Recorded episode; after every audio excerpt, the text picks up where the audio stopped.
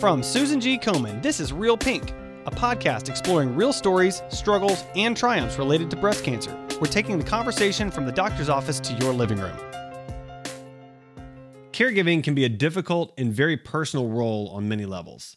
Assisting a loved one through their cancer diagnosis, helping with daily activities, providing support, and helping to make treatment decisions may all be a part of their responsibilities. When young adults are the caregiver taking care of a parent, they face many unique challenges, such as having more duties to juggle, starting their own families and careers, and coming to terms with taking care of someone that is always taking care of them. Today's guest, Ashley Dedman, supported both of her parents in their cancer journeys and is here today to speak about the challenges and blessings of that time in her life, as well as how it impacted her approach to her own health. Ashley, welcome to the show. Thank you, Adam. I'm excited to join you today. Well, I'm really excited to talk to you. I know I know you you're very involved with Komen. You've been involved for a long time and, and now you you work at Komen, right? I do. I do. I work for Komen. I work in the African American Health Equity Initiative. Well, thank you for the work that you're doing there. We talked about that, the, the need for that many times on this show, and I really appreciate the work that you're doing in that space. So let's talk about you. Uh, so, how old were you when your mother was diagnosed with breast cancer, and what was happening in your life at that time? Adam, I was 18 years old when my mother was diagnosed with stage four metastatic breast cancer. Um, I was a senior in high school and on my way to college with a full volleyball scholarship. Um, it was a time when you're supposed to be excited and happy, and I was, um, but my mother was at home battling for her life. And so um, but the time that I spent with her, um, I never looked at it as me missing out on my college experience, but rather a blessing to be able to spend more time with her. Mm. That's so important, and that that perspective is so critical. And I imagine it would have been easy to look at it as a burden, and instead you chose the the positive spin, and, and that's just amazing.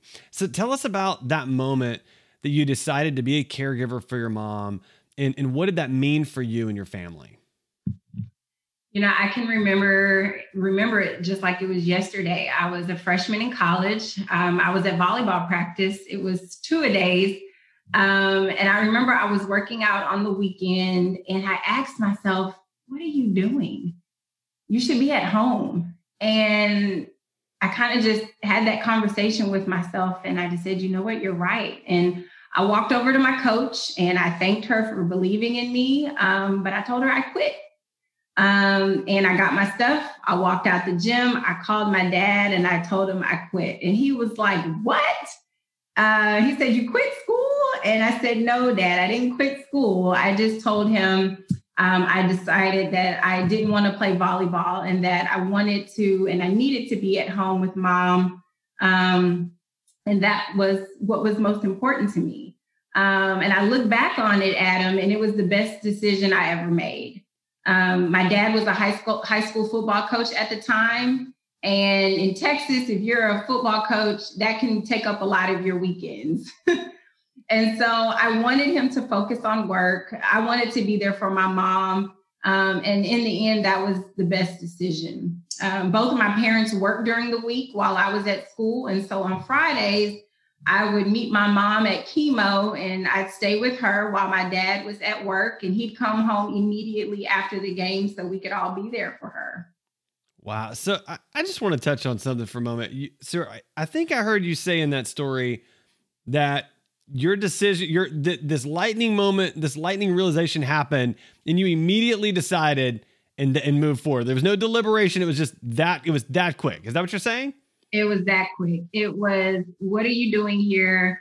This is a mm-hmm. weekend. You know, and it was. It was. It was. It wasn't even hard because I mean, really, the scholarship was paying my way to you know through school. And that didn't matter. It was being with my mom. Everything else I would figure out later. And I did. I figured it out. Um, but it was no regret. It was I quit. And I can I can honestly say I've never quit anything in life. And I don't even think or look at it as I quit volleyball. I just chose my mom. That's right. That's right. Yeah, you didn't. You chose your mom. You chose your mom. Wow. That is that's so amazing. I'm so impressed. So what did being a caregiver look like throughout your mom's breast cancer journey? And how were you able to help and support her? Um, being a caregiver was caring for my mother who was sick. It was also caring for my father who was caring for her.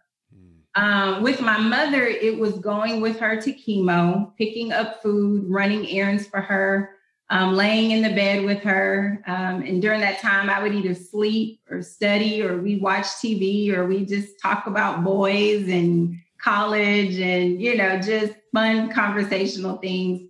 Um, and in the end of her journey, it was um, it was carrying her to the restroom. It was helping her bathe. It was helping her with those basic necessities that we take for granted um, that she physically could no longer do. But for me, it was an honor to do because mm. um, she was my mom.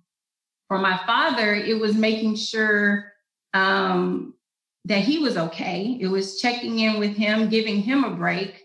Um, and I felt like me being there with my mom really allowed him to focus on work um, because there were times she had to stop working. Yeah. Um, so it was, it, it, I think it was that relief of knowing that I was there, that he could really um, focus on work um, and know that my mom was well taken care of. That's so important. So important. And and it's it's a team, right? It's being a team, being a family. Yeah. And and I speaking of your father, I mean, I understand that your father was diagnosed with cancer shortly after you lost your mother. And so then you stepped into caring for him on multiple levels. I mean, can you tell us a little bit more about that as well? Yes. So my father was so dedicated and devoted to my mother's care. In those four years, he, Adam, actually forgot about his own health. Hmm. Um, and a few months after my mom died, my father called me while I was on campus um, and told me he had cancer.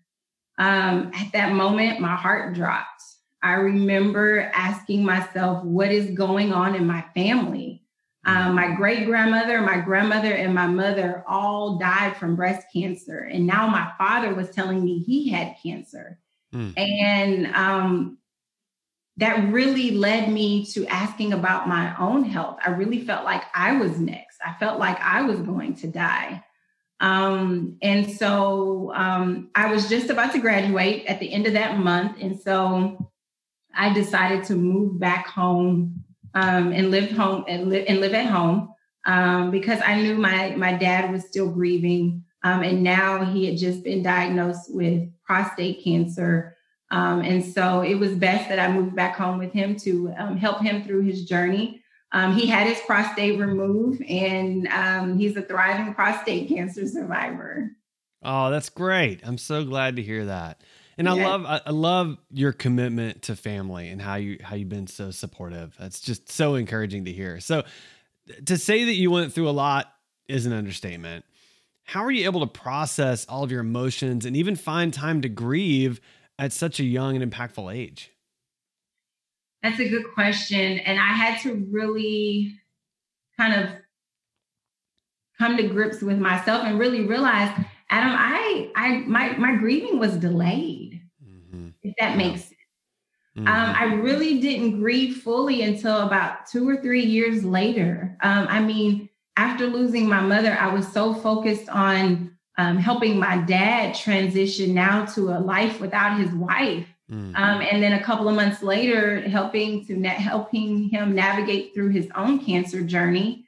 Um, and at the same time, I was beginning my career as a teacher um, and really trying to figure out the biggest question of it all, and that was was cancer coming for me? Yeah. Um, and I actually realized probably about a year ago um, that I have been I had been angry towards cancer for mm. tearing my family apart. Um, and so when you say, you know, the emotional and mental impact, um, it's it's a journey, it's an ongoing journey because you, you know, while you go through it immediately, um, but over the years, you still um, those those feelings and those emotions and experiences still impact you. Yeah. Wow. And, and you talked about how you felt like you know like cancer's coming for you i mean what impact did that have on your life and and how do you now approach your own health?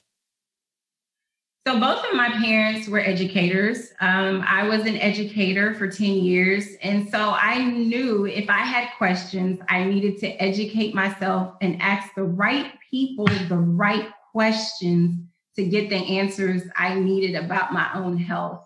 Um, and that's what I did. Mm, that's right. That's it's so important. And that's why we're do this podcast. And that's one of the reasons that Komen does so much of what we do is to educate and to inform and to have a, a trusted place that people can go and get information, right? Absolutely. Mm. Absolutely. So, so Ashley, last question.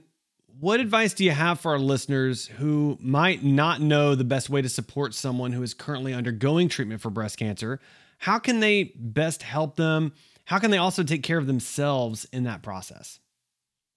Absolutely. I would say first to a teen caregiver or a young caregiver, it's important to know it's not your fault. There's nothing that you did to cause the cancer diagnosis, nor is there anything that you can do to cure them, but to love them, to support them, and to be present.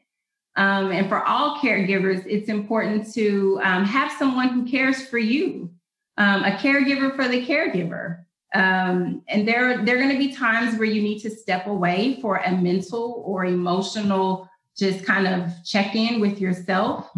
Um, I also learned um, that I couldn't take things personal. Um, my mom was dying, and there were times she tried to push me away because she didn't want to see her, she didn't want her daughter to see her slowly dying. Um, and as loving and as caring as my mother was, there were times she was really mean. Um, but that meant I had to love her harder.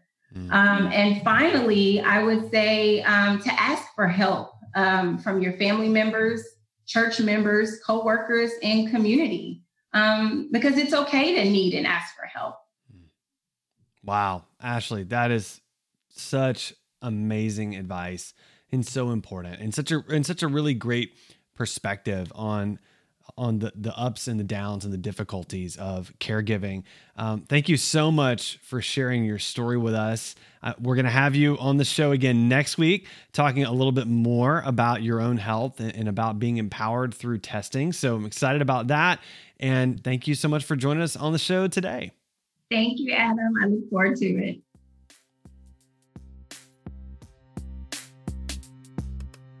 Thanks for listening to Real Pink, a weekly podcast by Susan G. Komen. For more episodes, visit realpink.komen.org. And for more on breast cancer, visit komen.org. Make sure to check out at Susan G. Komen on social media. I'm your host, Adam. You can find me on Twitter at AJ Walker or on my blog, adamjwalker.com.